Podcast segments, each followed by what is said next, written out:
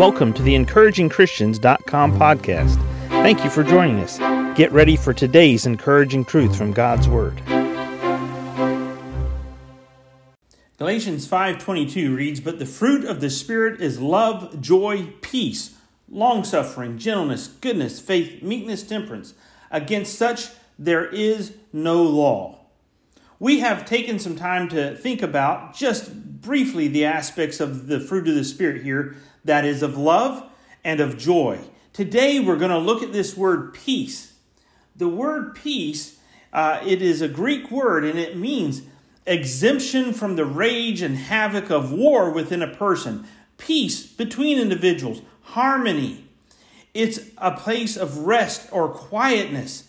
It's a place of security, safety. When a person is bearing the spiritual fruit of peace, he's making peace with people around him. He it becomes a place of security for people. People who have a lot of rage inside of them, they come around this person and all of a sudden then they calm down and they have peace. You see, it's a place of prosperity because peace and harmony make and keep things safe and prosperous.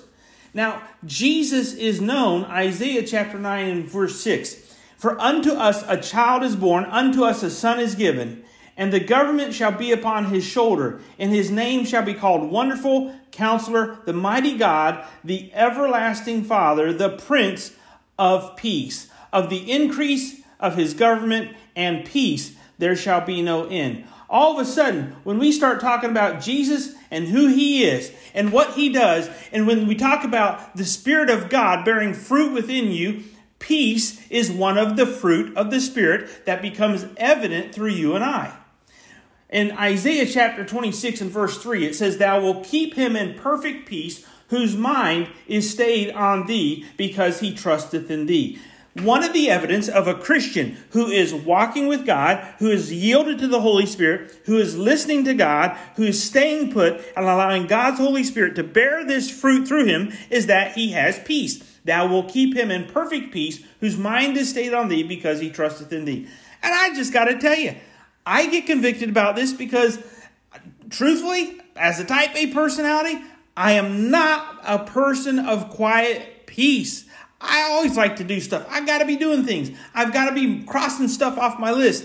Peace is not something that's always there ruling and reigning in my heart, and that's when I'm not being spirit filled. Recently, the Holy Spirit's convicted me about that. I get all worked up about stuff emotionally. And then I get in the flesh. And then I just express emotions, and people don't see the Spirit of God. They don't hear the Holy Spirit. I don't have perfect peace because my mind is no longer focused on God. It's focused on a problem. It's focused on issues. It's focused on life, and it's not focused on God. But God says this in Isaiah, all the way back thousands of years, hundreds of years before Jesus, that will keep him in perfect peace whose mind is stayed on thee because he trusteth in thee. And then the Apostle Paul, writing to those believers at Galatians, but the fruit of the Spirit is love, joy, peace. Do you and I have the peace of God ruling and reigning in our hearts today? Do we have the fruit of the Spirit, peace, being exhibited to people? Do people come to us because they want peace, because they find peace, because they find security, because they find safety? If they don't, then you and I have got to let God have his way in us and bear his fruit through us so that the Holy Spirit can bear the fruit of the Spirit of peace in and through us today. Thank you for joining us today for the encouragingchristians.com podcast. Please explore our website for more encouraging truths from God's Word.